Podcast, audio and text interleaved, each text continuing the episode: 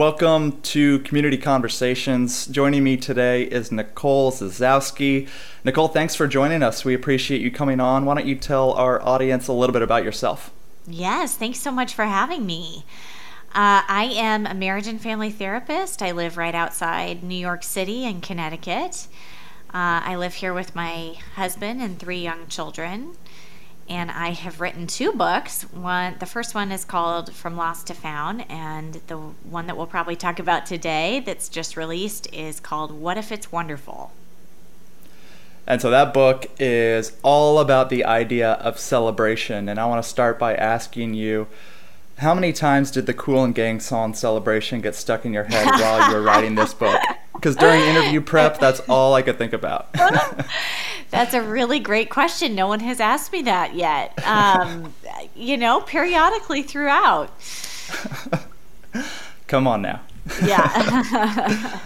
well, well, cool. You in that book, you talk about finding the courage to celebrate as a quest, and mm-hmm. so what was your personal quest that led you to want to write this book and write about the whole idea of celebrating? Yeah, so um, this book was really born out of a season that could largely be characterized by change and loss and a lot of pain. Um, some people assume that I wrote it uh, because I was an expert on joy and celebration, and those things came very naturally to me. Uh, the in fact, the opposite is true. They have become things, disciplines that I have practiced.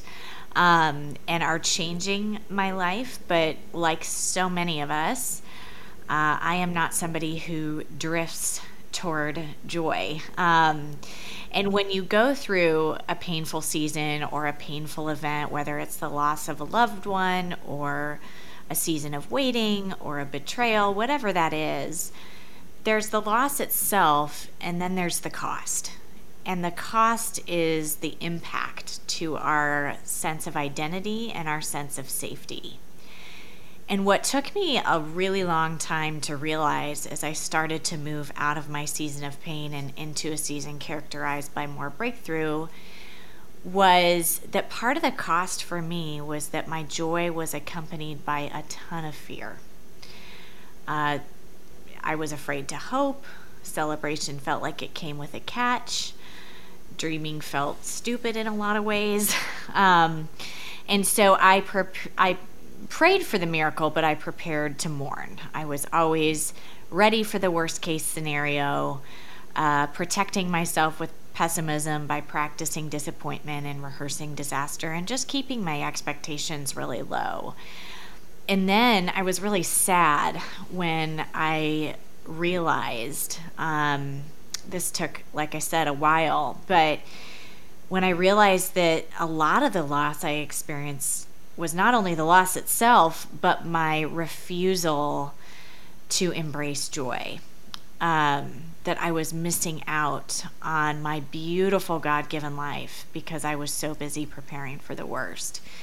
And so that led to this quest, like you said, of really understanding how I can practice celebration in a way that cultivates joy, not in a toxically positive way uh, where you ignore pain and you don't um, acknowledge that that is real too, um, but in a way that helps me move through with peace and joy.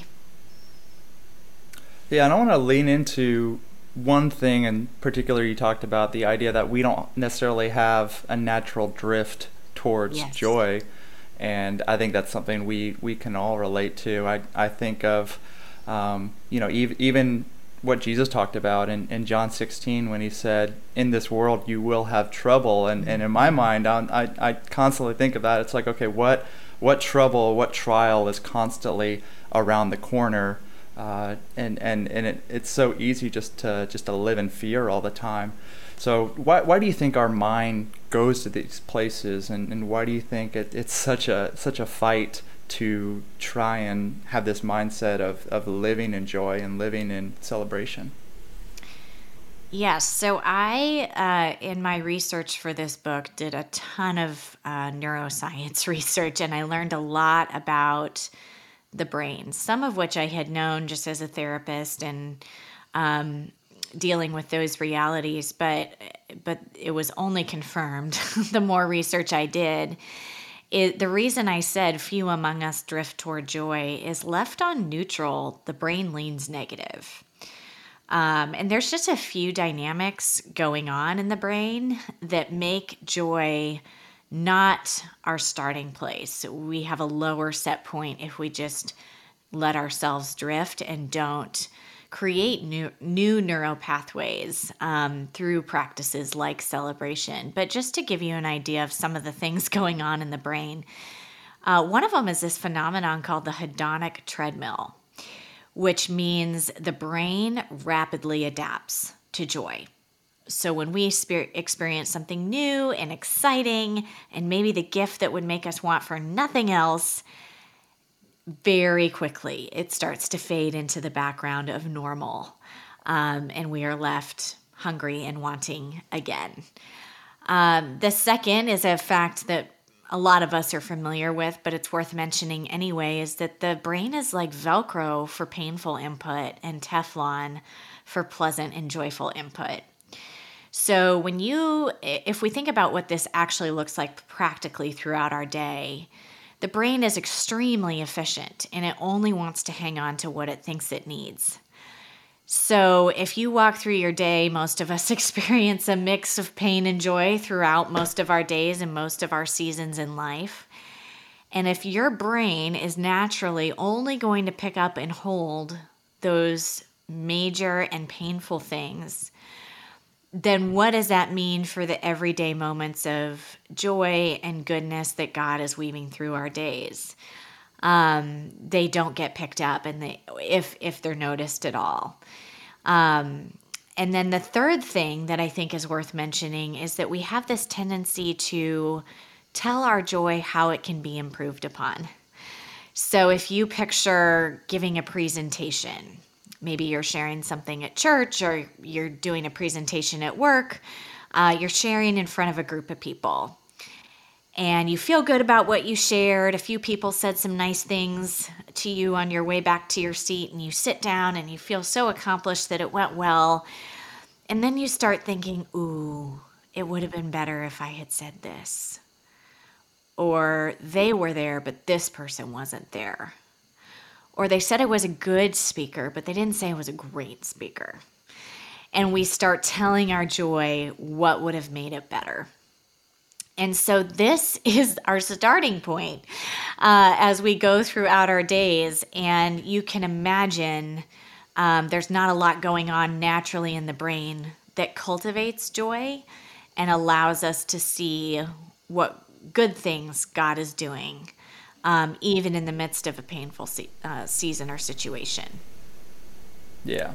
And I think that's a great starting point too, because the more we can be aware of that, of, of what's going on in our brain in those situations, that gives us a point that we can start to address it or, or really start to uh, come up with solutions to uh, some of those things. So, talk a little bit about that. You you talk about the idea of celebration as a spiritual discipline how how can we make that a habit in our lives? What what does that look like? Yeah, I think um, in the way that we tend to think about celebration uh, culturally, I think we tend to see it as a reward on the other side of the realization of a dream or a goal achieved or some sort of shift in circumstances that we're hoping to see, um, that we're waiting for a reason to celebrate. We see it as a, a reaction to a good outcome. And certainly, this is some of what it looks like, but I think we're missing out because we've narrowed that definition so much to being a reward instead of a rhythm. And to be honest, I was a little bit annoyed when I um, started to realize that celebration was truly a discipline and a practice because I thought, gosh, there's so many things in life that require discipline and take practice. And why can't celebration just come naturally? And then I realized how empowering that was. Um, that that joy is something we can cultivate through this practice, and we don't have to wait for the perfect set of circumstances or the right outcome to make celebration available to us. And that's one of my heartbeats for this book is I don't want anybody to come to this book and think, "Oh, I'm not that's not for me right now. I'm not in a season of celebration." All the more reason to pick it up. Uh, because celebration is a practice that's available to us whether we're in a season of joy or or in a season of suffering or even waiting. And one of the one of the things that was really helpful to me is looking at scripture in the Old Testament when all those feasts and festivals are outlined. Um, we see that God's people practiced celebration in rhythm, not not when they were in the mood to celebrate or not when all their work was done or when they had time to do so. They pra- they practiced celebration because it was time. And what that does, it's it makes it a rhythm that connects us to God's faithfulness and goodness um, more than simply uh, a reward for our own. And so anytime you can practice that celebration in rhythm, um, is super helpful to cultivating joy in your life and detaching it from um, a specific outcome. Yeah, unpack that a little bit more because I can relate to that. I mean, I look at Paul's words when he talks about, you know, I've learned to be content in uh-huh. any and uh-huh. every situation. I'm like, man, how do you how do you get to that point? Like I I feel like I, I can be so swayed, my emotions, my feelings, my mm-hmm. level of joy can be mm-hmm. swayed by my circumstances. So what what about those seasons of life where we don't feel like celebrating or we, we don't feel like there's anything worth celebrating? Yes, and and certainly celebration is going to look different in different seasons. Part of what does contribute to our joy is circumstances. So it's not as if we're robots and you know we we are hum, feeling human beings paying attention to a broken world. And so whatever feelings we have in response are real. Um, there's there's a lot going on in our world right now and there has been for quite some time. Um, and so to feel pain around that and sorrow around that is a natural human response. We'd be a little bit worried um, if if somebody had no feeling in response to the horrific events um, going on in the world. But I think being able, like those festivals in the Old Testament, to be anchored in that remembrance of God's faithfulness and recalling his character um, and knowing that there are good things happening in us and and concurrent with that pain in the world that God is still moving in our hearts he's still moving in our lives and he's still present. Um, and knowing that what is dark today is not going to be dark forever helps us participate in that long story in that long game um, of celebration because the bible is bookended by celebration um, both the story of creation and the promises in Revelation are are celebratory. Um, and Jesus' life is also bookended by celebration. And so that's not that's not to say that what's happening now doesn't matter, um, but it gives us a vision not only for what's coming, but what's happening now in the midst of what might seem hopeless. Love that. So what is it? What what is your recommendation, people? What does it look like to make celebration a, a spiritual habit? What are what are some tangible next steps for people? Is it is it Old Testament style, and we're just going to throw a fest, festival once every year? it can be uh, if that's your jam. Um, but uh, so the last section of the book, um, the one on finding the courage to celebrate, I continue in biblical story and and personal story and uh, psychological truth, but I think um, that is the section that that's more practical. And so, if this is a question that you have and you want to dive deeper into what are next steps, um, definitely look at that section. But my, I'll share a couple of my favorites. Um, the first practice that I find really helpful and I think is a great place to start, especially in light of what I shared about the brain earlier, is this idea of savoring. And what savoring does is it celebrates the ordinary.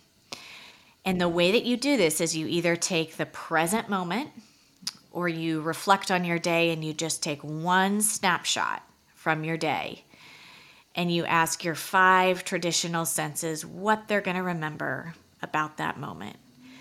So, what do you see? What do you hear? What do you smell? What do you taste? And what do you feel? And that helps your brain capture it and keep it in a way that it can be carried forward and recalled later. Um, and so, what this does is all of the sudden, we're lifting our gaze and we're we're um, capturing that moment in a in a way that we can hang on to it and and recall it later and and celebrate it in our hearts beyond the moment itself. I like that. And it's pre- I mean it's predicated too on slowing down and, and yes. building rhythms within your day to to stop and celebrate. Celebrate yep. is not something we can do while other while doing other things. It's it's something we need to focus on and stop and really really dwell in. Mm-hmm. Um, but along those lines, you, you also talk about the idea of there, there's a difference between celebrating and escaping. Can you can you talk a little bit more about that and the differences between the two? Yes, I think celebration is often misbranded as blowing off steam or something that somehow takes us away from Christ um, and helps us to numb out. And certainly, I, I suppose you could misuse celebration that way, but celebration at its best is actually an intentional action that connects us to ourselves, to God, and to others whereas escaping would be a reaction to pain that's actually disconnecting from our feelings, God, and other people. And so celebration is an avenue of growth, it's an avenue of connection in our lives. And escaping actually hits the pause button on that emotional growth. What is um how is celebration central to God's character and mm-hmm. mission. I think we we can look throughout the the Bible and see a lot of Old Testament characters celebrate. You know, David. You know, ripping off all his clothes at one, yeah. one point and, and, and dancing and, and leaping and singing for joy. You look at the Psalms, he's, he's constantly praising and, and celebrating God. But, but what about God himself? How, how is celebration part of his character? Yeah, I think we see it from the from the creation story, the humor that he has woven in to his creation, um, and the delightful creativity that he has not only fashioned each of us with, um, but the world around us. I think his uh, is is celebratory in nature. Um, and then you know Jesus's life even if we just looked at the gospels you know the the uh, visions of celebration that we get around his birth with the angels rejoicing, the shepherds rushing to him, the wise men bringing gifts. Um, and we, we see it throughout Jesus's life too, and in, in his um, receiving of the woman pouring oil all over his feet and, and washing it with her hair. That was, you know, the, the Pharisees were judging um, that action, but the disciples judged it as well and called it a waste, that that money could have been better used on the poor. And I think even Jesus's point was even good things like wise stewardship or, or giving to the poor, if that eclipses our worship of Christ, um, then then we're getting it in the wrong order. That that our, our worship and awe and celebration of Jesus is what's going to bring us joy. Um, and of course, you know, I in the last chapter I unpack Jesus's first miracle, which certainly a lot of jokes are made about him turning water into wine and keeping the party going. um, not only does that show Jesus' high view and value of celebration, but what Jesus is is picturing, because he knows the end of the story and he knows how his story is going to unfold, is not just that wedding, but our wedding with him, our our union with him, and um, that is where we have the ultimate celebration foretold in in Revelation that that our inheritance as people who love and follow Jesus are, is joy, uh, regardless of what circumstances we might be wading through right now. Yeah, I love that.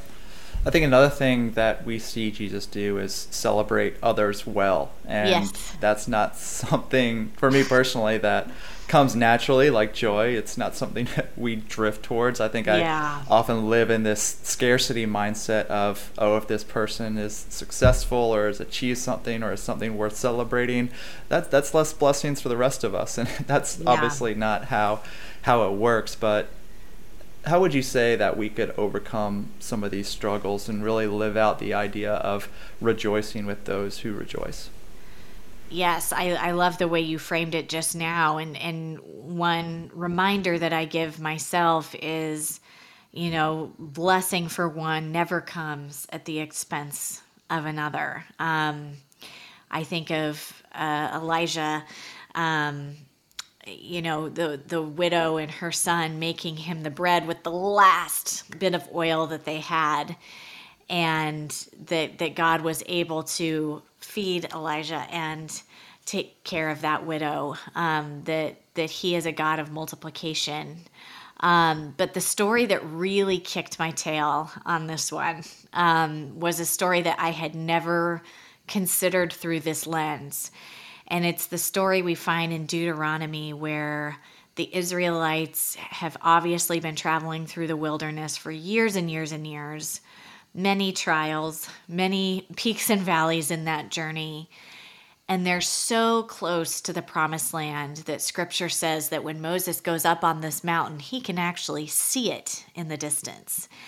And he goes up on this mountain to, to talk with God um, and to plead with him, really, because as we know earlier in that journey, God has told Moses he's not going to be the one to lead his people into the promised land because he had disobeyed God. And, and Moses pleads with him, Can I please be the one? Um, and I love his honesty and, and earnest heart in that moment, just coming before God and, and asking him. And I don't like to psychologize scripture, um, but it's hard to ignore that God's language is strong. It's an emphatic no. And he says we're we're also this is the end of the conversation. We're not talking about this anymore. But what i really find challenging is what god says to moses moses next. He says i want you to commission joshua i want you to pour courage and strength and training into him basically packing his backpack for the journey that you wish was yours. And just the fact that it's part of that same conversation and and that is our call in celebrating other people because i think this is particularly difficult when somebody else's dream steps on the toes of our own is oh, how do we pour courage and prepare people for the journey that we wish was ours and and that is our that's our call too just like it was moses's and oh gosh that's so hard for me Definitely doesn't come natural. Definitely yeah. doesn't come natural. Yeah.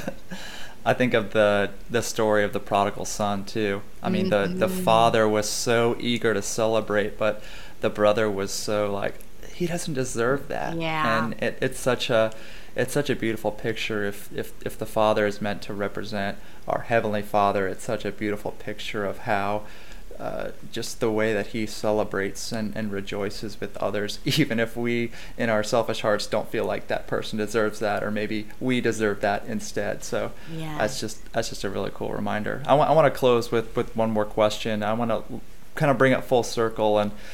Uh, you had mentioned earlier on the idea of, of toxic positivity. Mm. Uh, w- w- what is that exactly, and, and how do we um, make sure we're living a life of celebration and not erring too much on the side of, of, of that. Yeah, I think, um, you know, we can all acknowledge that there's pain in this life. And I think most of us would acknowledge that there is good things happening too, um, that, that God is moving in our hearts and in our stories. I think where it becomes toxic is where we use what is good in an expectation that it cancels what is hard. So if if you are go th- going through something hard and I am bringing up something good and I'm expecting that to cancel out your hard feelings about what's going on. Um, instead of just acknowledging that both are true um, I think I think joy trusts God's promises in the midst of pain, and toxic positivity uh, seeks to eliminate and diminish and minimize pain, um, which I I don't think is very helpful. I know is not very helpful. Love that. It's a, an important lesson in empathy, right? Yes. Yes. Connecting before you correct or try and bring somebody to a different place is is essential also something that doesn't come natural for me yeah really hard and i think it's uh, toxic positivity in my experience is often well intentioned um, we our our tendency as human beings to rescue and and pull out of that painful place um, is really strong, and, and often those intentions are good. It's just not very helpful. Great. Well, Nicole, thank you um, for joining us today. We really appreciate your insight and talking about this topic. If people are interested in learning more, how can they learn more about you or your work? Yes, I love hearing from readers and listeners, so please reach out. My website is just nicolezasowski.com. N I C O L E Z A S O W S K I dot com. And there's a free resource on there. You know, my, um, the name of my second book is What If It's Wonderful? And that's obviously a question that runs counter to our other what if questions, like what if I fail, or what if I'm disappointed, or what if I'm rejected. And so I have a free guide on my website that helps you work through your own what if questions. It's like a guided journal. Um, and that's totally free um, that you can download from my website. And then the social media platform I hang out the most is uh, Instagram, and I'm just at Nicole Zasowski there as well. And you can buy the book anywhere you like to buy books. Perfect. What if it's wonderful? We'll put all those links in the description. Nicole, thanks again for joining us. We appreciate it. Thanks for having me. This was fun.